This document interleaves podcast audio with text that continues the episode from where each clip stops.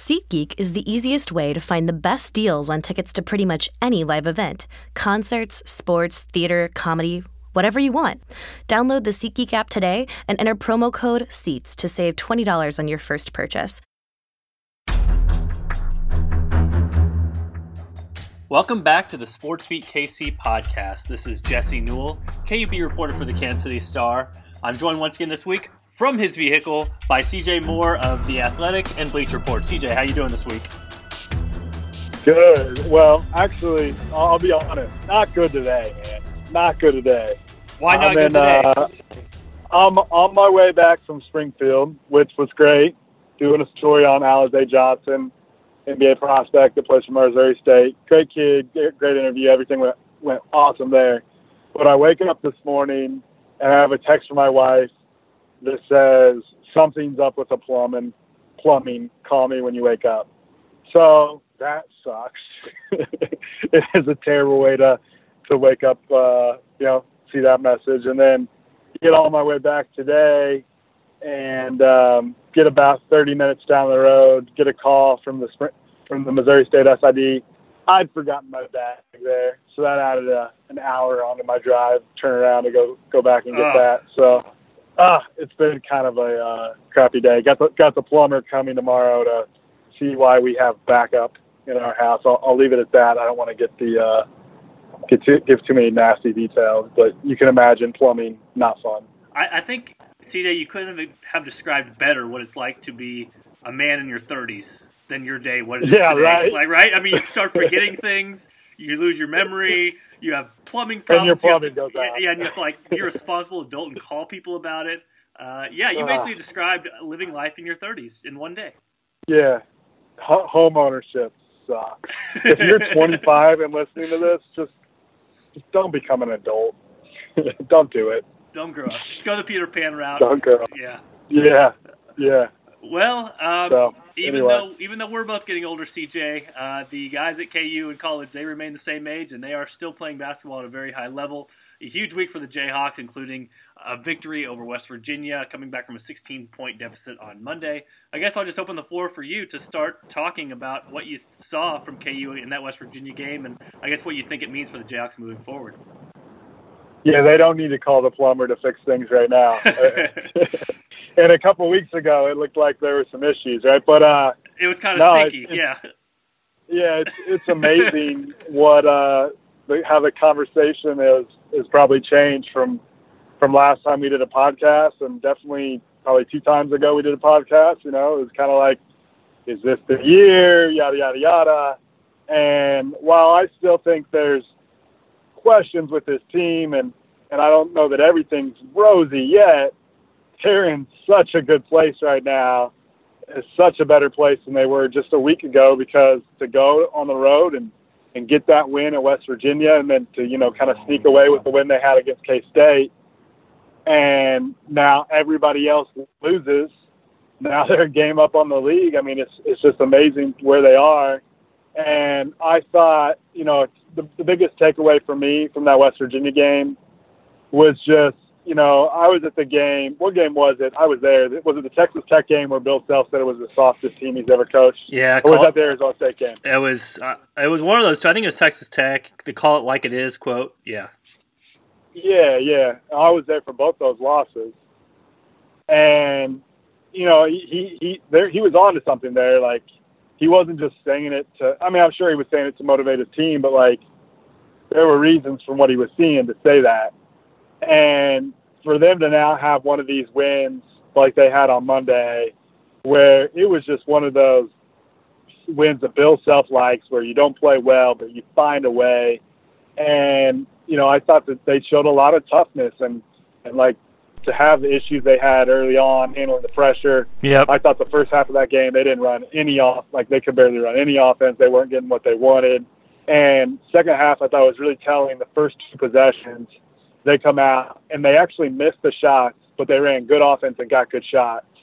And that was like to me I was like, okay, this might turn a little bit just because they're starting to they're they're finding a way to get what they want. And if they can make shots, then this game could turn and you know they they started to make shots. He made a couple big, huge ones, and the defense that he played I thought was, you know, he's he's been what I had this in my story last week on him that he's maybe been their most consistent perimeter defender, and I thought he played excellent defense throughout that game.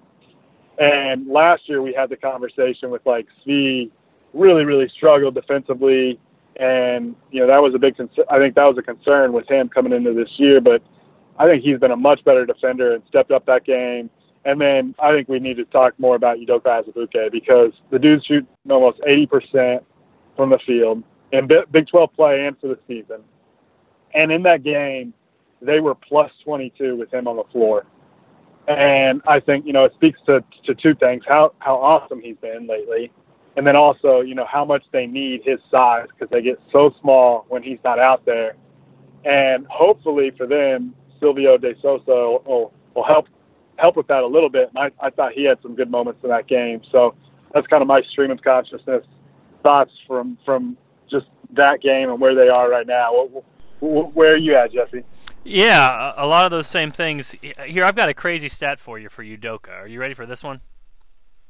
Yeah, throw it at me. Okay, so everybody basically by now knows that Udoka leads the nation in field goal percentage, and if you look even more specifically, he leads the nation in effective field goal percentage. So if you give even extra credit for for three pointers and two, you know, giving them because he shoots a ton of them. Yeah, yeah, well, yeah. Well, I'm just saying like that can compare him. no, to, he doesn't even get the, the credit for that. Yeah, yeah, I get you. Yeah, yeah. I mean, he shouldn't be leading the country in effective field goal if, percentage. If there's a Steph Curry out there shooting 50 percent from three um, then they, they should be you know we should talk about them with you know him with Udoka Azubuike because that's getting as many points or creating as many points as Udoka is by making twos.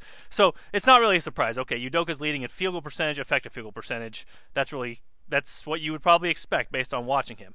Now, do you know what true shooting percentage is, CJ? Yeah, it factors in free throw percentage, which would hurt him, but he still leads in that too, right? Yeah, so that's my stat. Is that okay? Udoka so far this year is 19 for 45 from the free throw line. That's 42%, okay? True shooting percentage takes into account like all your shooting, which means it t- factors in your free throw shot and how well you shoot from there. Udoka is still number 1 in the nation in true shooting percentage, factoring in his awful like got to get him out of the game at the end of games free throw shooting uh, that to me is almost that's way more stunning than him being leading because field goal percentage he's dunking and he's getting short shots and all those sorts of things. But for him to even count in his his free throws and still be number one in the nation, uh, that tells you how far he is ahead of the pack. Just to to have the kind of season he's having, and like you said, he he provides what no one else can provide. I've kind of been writing about this a lot this season, which is that's why they need him to be great on the defensive glass and on the offensive glass and to do some of these Landon Lucas type things because he's the one big true body that can do it. I mean, he he he has the physicality, the big uh, body, the athleticism to rebound. Whereas it doesn't matter how much Svi Mykhailiuk wants it. I mean, I guess it does a little bit because he got some big boy rebounds, if you will, against West Virginia. But for the most part, it's really difficult for Malik Newman or Svi Mykhailiuk, even if they want the rebound real bad, to go in there and rebound. For you guys, if he wants it real bad, there's a good chance he's going to get it. So again, it was another example of how important Udoka is and allows KU to play kind of that multi-pronged attack, which is if teams really, really get out to them on the perimeter, then you have another option to go to, which is throwing it to Udoka inside. And I'll, I'll fill, fill the air here for a second with some Udoka talk. But I want you to look up a stat, Jesse, for me. Um, if you could pull up Synergy and go to his post ups, you might know this off the top of your head because because you're Jesse Newell and you know all the numbers. but uh, I'm curious. I'm curious what his efficiency is on post ups because for the listeners, you know the the the game. The reason the NBA game is trending away from throwing the ball into the post is because the post up, what we found over time, and you know when when when basketball people started really looking into the efficiency of different types of shots, is the post up is usually not a very efficient shot. It's the least and, efficient. But yeah, it's the least efficient. It's the, le- it's the least efficient. Yeah. So, um, you know, but Udoka, I think, is has probably done pretty well in those numbers. So I'm, I'm curious what they are. And to, to speak to his defensive, you know, value and, and, and what he can bring, I thought that was definitely the best defensive effort from Kansas all season. I mean, they really, really guarded well, and he's a big part of that. And re- part of the reason he, you know, they had the plus 22 with him on the floor is they needed him out there. And we talked a few weeks ago about how, you know, I, I thought he kind of had some problems defensively just because things were in his head. Um, you know, need, knowing he needed a rebound, knowing he had to be the rim protector. There was a lot on him, and I thought it was getting to him. But I thought he really, really guarded that game, and and did a good job. And, and even though he he showed some resolve where things were not good for him because he gets that technical, which I can go on a whole rant on. I think that I think technicals like that are just garbage, and there's there's no room for him in the college game. Like let, let a guy stare at a kid for for two seconds. Like okay, he just dunked. Like let the kid show a little bit of emotion. He it wasn't like a big time show up. You know, I thought that the probably the technical on the K State kid on Cartier last weekend that was probably trash too. I don't know what he said, but I'm sure it was it was terrible too. I think the refs are are way too quick to pull the trigger. But anyway, that's a that's a, a rant I could go on for days. But uh, his defense in that game was awesome, and it and it shows why he's so important and needs to stay on the floor. And he could have really gone south that game because he he had the foul trouble. But I thought, you know, maybe maybe you give Bill Self a little bit of credit to stick with to to you know have a message for him. Hey, we still need you. Don't let this take you down. And for him to come back in the second half and play the way he did, it could have been easy for him to to kind of mope and let himself take his head out of the game, let that take him out of the game, but it didn't, and he was he was a huge part of that comeback. Your answer is 1.25 points per possession. He ranks in the 97th percentile nationally, uh, which is an excellent mark according to Synergy. So, yes, um, when he gets the ball inside, it's basically a really efficient play for KU. And I mean, let's be honest about it. It's an efficient play for KU, partly because they have such dangerous outside shooters, which allows him to be yeah. up on the inside. And when he gets in there, you almost have to single team him, just because if you go help with somebody, he can pass it out. I mean, he's not the greatest passer in the world, but if you double team him, he can pass out to a wide open Svi Mykhailiuk for an open three. And if I want to go up to that number, I don't think you're doing yourself much favors with that. If you want to let uh, Svi Mykhailiuk shoot spot up shots all day, let me look at his number on there.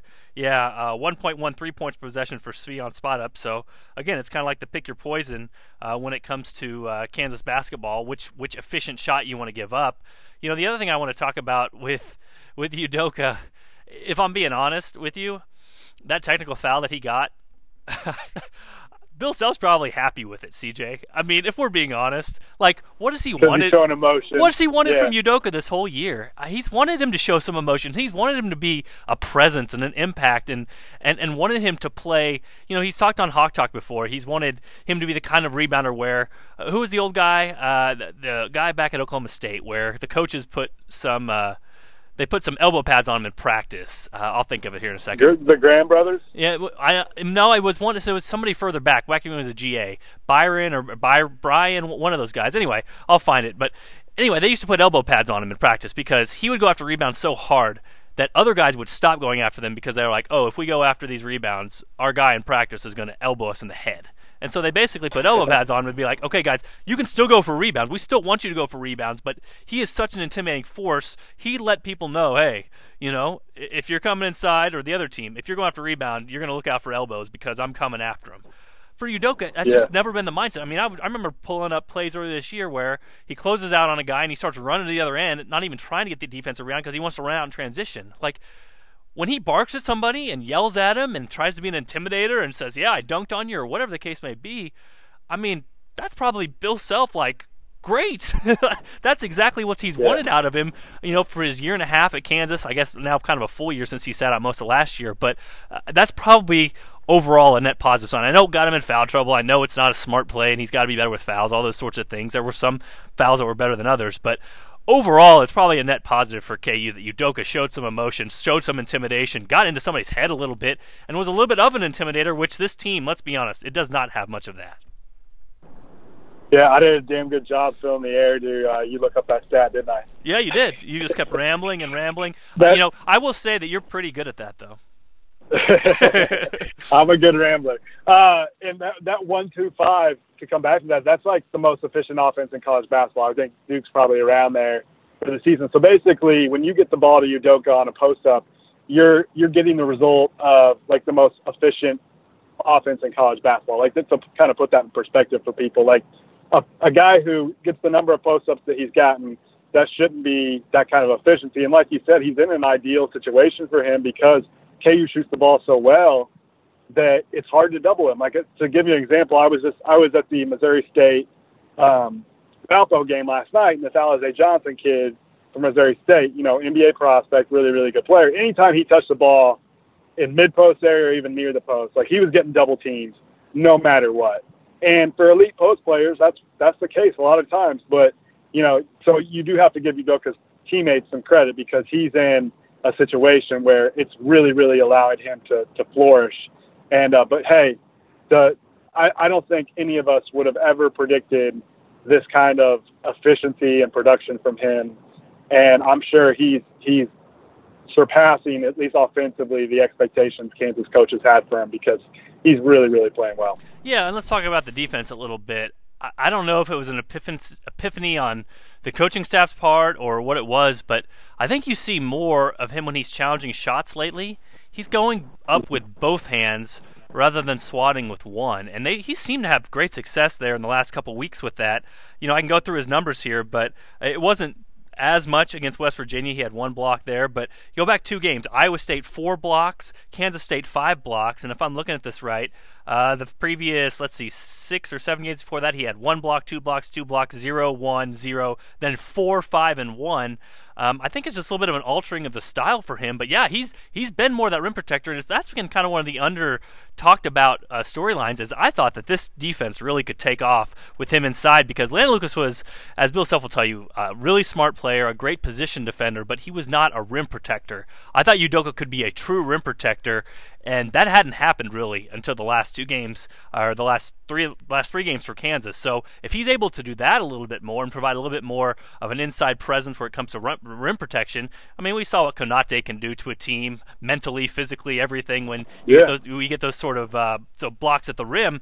If Udoka provides that for KU, then it might be a big lift for this defense, which obviously to this point in the season, that's got to be the biggest concern moving forward. That's a great observation, Jesse. Just think about it too. Like he, he is a huge freaking dude. Yeah. So if you're going to the basket and you see that dude and he throwing up two hands and you got to shoot over the girth and the legs, like that. I mean, it's it's a good idea. And if if it was a coaching point from KU, like he's so big and so wide that like I think that's that's smart. And if you um, a lot of the blocks that uh, Konate was getting were were with two hands, weren't they? When when he was getting those at the rim, I think he was going up with two hands too. So, um, you know, for a guy, sometimes when guys don't have like super great timing, that's that's a smart way to go about it. You know, you you you, you teach guys to wall, which you wall with two hands, but you know if you can jump and wall at the same time. The other thing with that is officials. If you're not, a lot of times when you go up with one hand, you're more likely to, to swing. Yes. And so when you, when you go with two, you're less likely to swing. And the way the game is called these days, if you go up vertical with two hands and you just straight straight up, a lot of times they're going to give you the benefit of the doubt on contact. Like if the offense is initiating contact, they're not going to call that. They're going to let you go vertical. That's the rule. So, um, you know, like like you said, his rim protection is very very important for this team, and their defense is going to be much better because of it. And we were, I mean, we had these discussions earlier on. It was it was disappointing, kind of what the rim protection he was giving Kansas. I think that was part of the problem with the defense. Let's get to some questions. I asked them on Twitter, and uh, we'll get through these. And I know you've got a, a radio interview coming up here in about 20 minutes, so I want to be sure to get you out with that. But uh, let's go to Jeffrey here. What wins the Big 12 outright this year? 14 and four. Any shot 13 and five gets it done in this nutty year. What do you think, CJ? Yeah, I think 13 wins gets it done. Uh, the, the the league's just so good, top to bottom. Um, you know, e- even the team that wins the league's probably going to have at least like one bad L from one of those bottom teams. So I, I think at least 13 wins gets it. What do you think, Jesse? Yeah, probably. I mean, the only thing is, I think KU might get to 14, and that's just it's it's weird to talk about this Kansas team because I feel like a week or two ago I was defending them, saying, "Hey, this is not the worst team in the Bill Self era." I remember writing that and people like being mad about that. And so now KU's played really well in the last couple weeks, and I almost feel like going the other direction and saying, "Hey, now wait a minute, this this Big 12 isn't locked up yet because of the one wild card to me, which is Texas Tech. Um, Texas Tech, the advantage that, that the Red Raiders have is basically that they got the most important win you can have right now under their belts if you're trying to knock off Kansas, which is they got to win it win out of Fieldhouse. Yeah, yeah, yeah. And so they're going to be favored against KU in that game coming back up in late February. If if if Texas Tech wins that game, you you are taking you are plus two against Kansas head to head, and that and then you know the rest of the way you just have to not be terrible. But again, Texas Tech losing a game at Texas last night that doesn't help, and that seems to be what always happens with Kansas is that Kansas gets out to a lead, and then these schools that could pop up and maybe beat them start losing these 50-50 type games that Kansas never seems to lose. So um, yeah, I, I agree with you. I think I think 14 and four probably gets it by itself, and I wouldn't be surprised if KU got there by now, just because if you look at the Jayhawks, they're doing exactly what they've done every other year. I mean, they've they've won five games in the Big 12, and they've won those five games by combined 21 points. And so, you know, it's whenever it comes down crunch time, whenever it seems close and a, a lucky break here or there could win the game for you, KU wins, and that's just the way it's been. That's the way it has seemed to always be in the past few years, and, and how it's been the last 14 years. You know, when the streak has gone on. So yeah. if you assume that's going to be the case moving forward, then I don't think KU. Uh, I think KU can get to 14, and that might be another loss at home. It might be another couple losses on the road, but uh, 14 would definitely do it. 13 would probably get you a share. I think that's kind of where I'd be right now. Here, here's here's the deal. I, I think I think there are four teams legitimately have a chance, and those four teams. I mean, everybody knows those four teams: Texas Tech, West Virginia, Kansas, and Oklahoma. All right, each of those four teams have, are, are weaker, way weaker on one end. Like Texas Tech, offensively, they're going to have games where they really struggle. Like they, they don't have elite offensive talent, but they're an elite defensive team. Yes. Okay. So they're going to lose some games just because they they don't make shots. You know, they're they're not a great offensive team. Same with West Virginia. They're not a great offensive team. They're gonna they're gonna have games like the Kansas game where they struggle to score, and so they're gonna lose some games because of that. And then Oklahoma and Kansas, both teams I think we've seen have games where they've decided to guard and they can guard. It's to be you know which which one of those four teams can kind of fix their deficiencies the best. And with Kansas, it's you know whether or not they're going to guard. Can they consistently guard? Because Oklahoma's the same way. Like that game against K State the other night, Oklahoma's defense was trash. Like they they a lot of times they're indifferent to defense, and they were like that kind of a couple of years ago with the, the Buddy Hield year, and that's one reason they weren't super. You know, that's one reason they fell off. I think a little bit in the league. And same deal with this team. Now, this team probably is built a little bit better to defend, but they've got to buy into that. And and same with Kansas. And so it was encouraging on Monday night. But hey, let's see what they do here, like the next three, four, five games, because like I said, West Virginia does have some some limitations offensively, and they they kind of always have. So it's I think KU whether or not they re, they keep this streak going, a lot of it's going to come down to the defense because their offense, while they're going to have games where they're off because they're still relying on shooting they're they're going to be a pretty good uh, top tier offensive team in the league for the season. This kind of leads into this question by Hey Jay, which is: Do you expect two bigs in the lineup in February? And you speak to KU's defense and maybe how it's been a little bit subpar compared to past years. How much could that help KU's defense if they're able to get a second big on the court and help with the team's defensive rebounding? I, I think it helps. I I still don't think I think they go small majority of the time. I don't think that changes. I think you maybe see up to like 10 minutes a game, maybe, maybe where they go big. What do you think, Jesse? I still think, I mean, at this point, I'm thinking it, it's really hard for me to believe Billy Preston's ever going to play. The longer it goes, the harder it gets to believe. And, you know, even if they get a good Silvio, like I, I still feel like they're just going to go small a majority of the time because they want to have those guards on the floor as much as possible. Yeah, I think it all relies on Billy Preston. Um, and that'll be the next question here. But before we get to that, I, I, I just think that, yeah, I mean, Silvio's going to be limited. He doesn't know all the play calls. He's still learning. He's probably picked things up maybe quicker than Bill Self would have anticipated coming in. But even then, if you have those three big guys, yeah, I can't imagine you're playing more than five or ten minutes a game with two bigs. I mean, that would even even that would require you to get to what would that be 50 minutes combined for those three guys and right now that's yeah. that's kind of a stretch to get to that number even with Udoka playing basically every available minute that he can play he can get 30 okay then maybe Mitch Lightfoot gets 12ish and then Silvio gets uh, 10ish and then so that that would get you to 10 minutes a game I see if anybody's minutes are going to go up like I don't see Silvio and Udoka playing together a lot, if at all. I do see Mitch playing with those two some, like getting him some minutes at the four.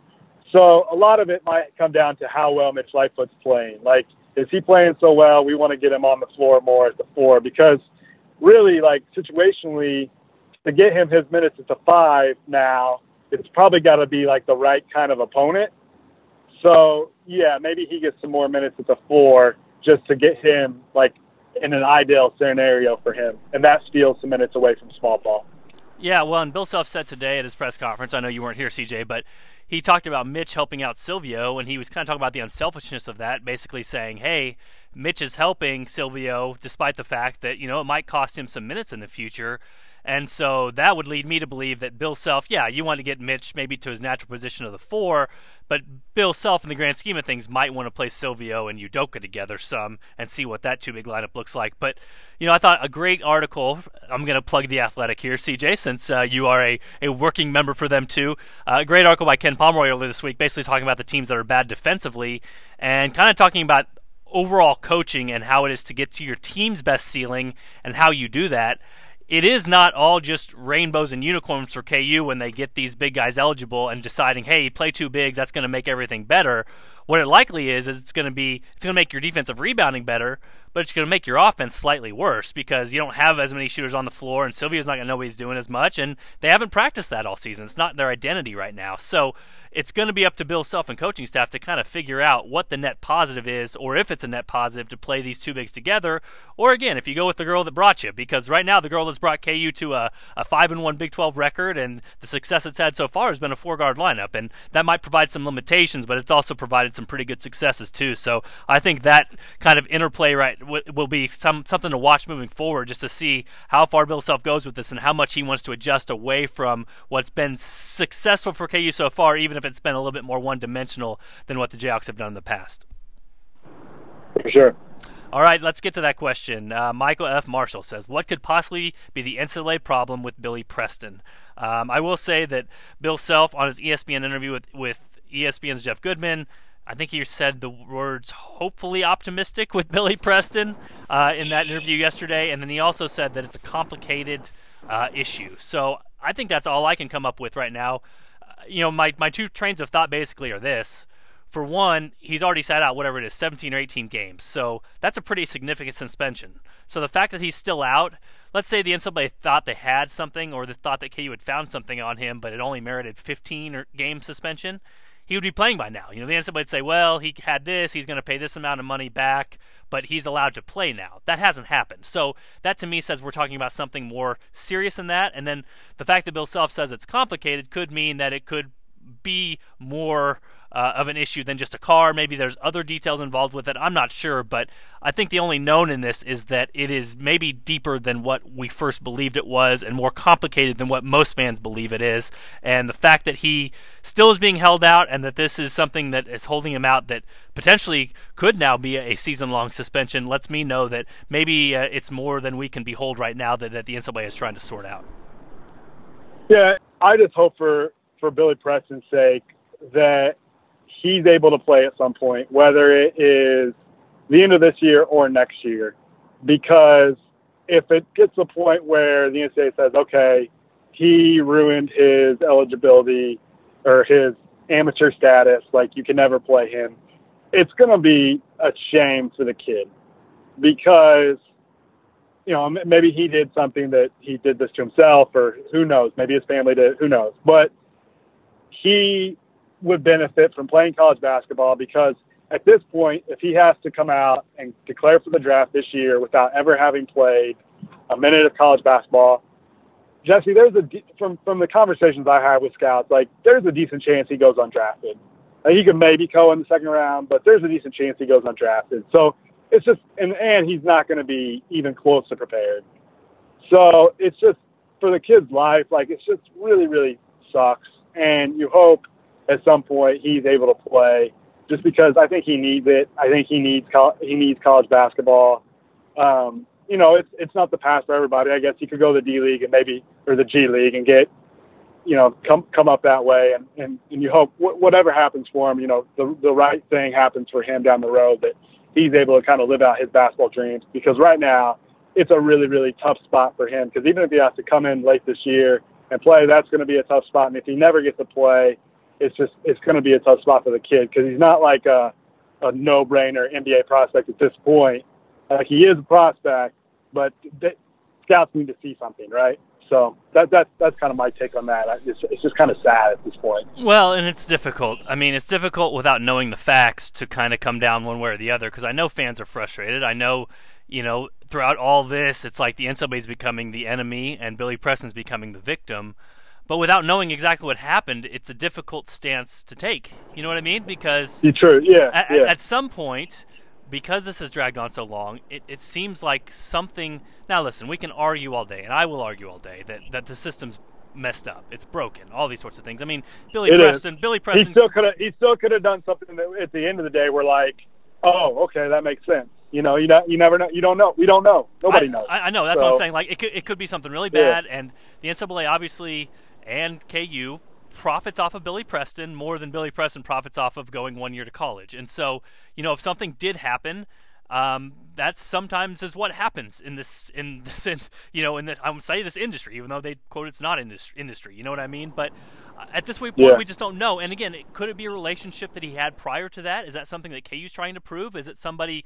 Who is an agent but he knew before? Is it something complicated? I don't know. I don't know at this point. But the bottom line is, without knowing what I don't know, it's really difficult to come down and have sympathy for him or to not have sympathy for him because I don't know what the NCAA is looking at or what KU has looked at in this instance. And obviously, when KU is sending its case to the NCAA, when KU Athletics is, not the compliance department, but KU Athletics is sending it in, they're going to do whatever they can to try to benefit um, him and, and try to get him cleared to play because it would benefit the university if he plays basketball, and it benefits the kid if, if he plays basketball. So again, it's a, it's a difficult spot to be in. I, I don't really know much more much more to say on it than that, but without knowing all the details, it's hard to come up with, to me, in my mind, a victim or an enemy or a protagonist or an antagonist. It's just, I, I, think it's just one of those situations that continues to loom, and it really doesn't do anybody any good right now. The NCAA is getting a bunch of flack. KU is getting a bunch of flack. Billy Preston's not playing. It's just, it's kind of an unfortunate mess that is maybe more of a result of the system rather than it is, uh, you know, the player or the situation, whatever the case might be. Let's get to the last question from Dan Fagan. He said, "What defensive changes have led to the stretches of good defense? What change? What changes still need to be made?" So CJ, can you just point out what you saw in the second half against West Virginia that, that KU did well? I mean, I think we've we've really hit on it mostly. I think they're, they're doing a better job. One thing we haven't said they're they're doing a better job of keeping the ball in front of them, and then Udoka's rim protection has has been huge. And you know, I I just think it's effort and energy, and you saw better effort, a better sustained effort and energy and activity from them over the course of that game because they had to. Like they just weren't going to outscore them because they were really struggling to score. So I think they just have to find a way to, to, to, to sustain the energy. And it now helps that they've got another couple bodies to throw in the rotation. And hopefully, you know, I still think the minutes for C and, and, and um, for Devonte are going to be really, really high. But maybe you're going to get to the point where you can steal some minutes and, and that'll help with their energy. But really, I just think a lot of times it comes down to, to energy and effort, and and that's that's mostly what I saw, and a, and a better version of Udoka.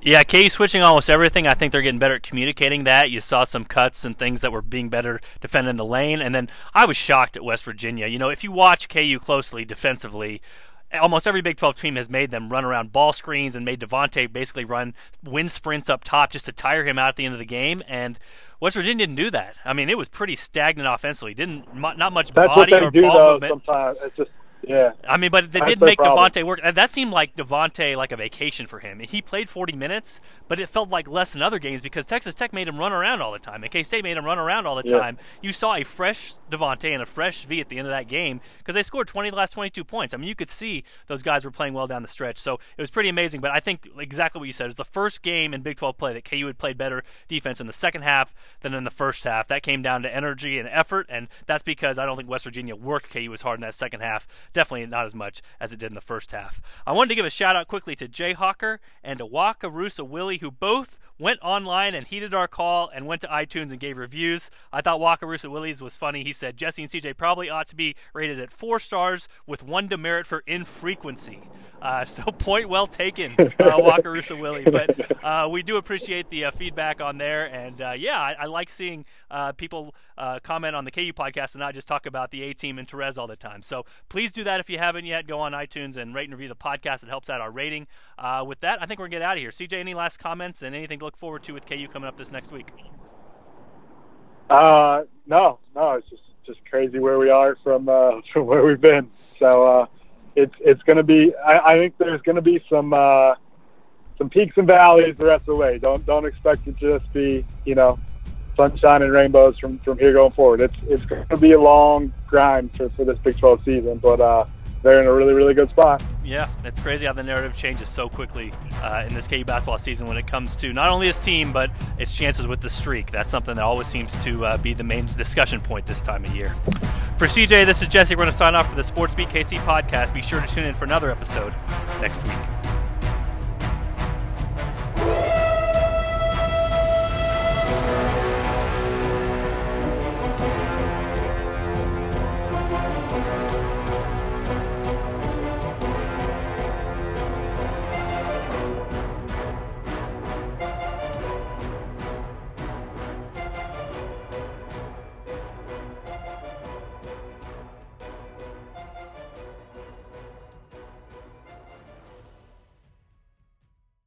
SeatGeek is the easiest way to find the best deals on tickets to pretty much any live event concerts, sports, theater, comedy, whatever you want.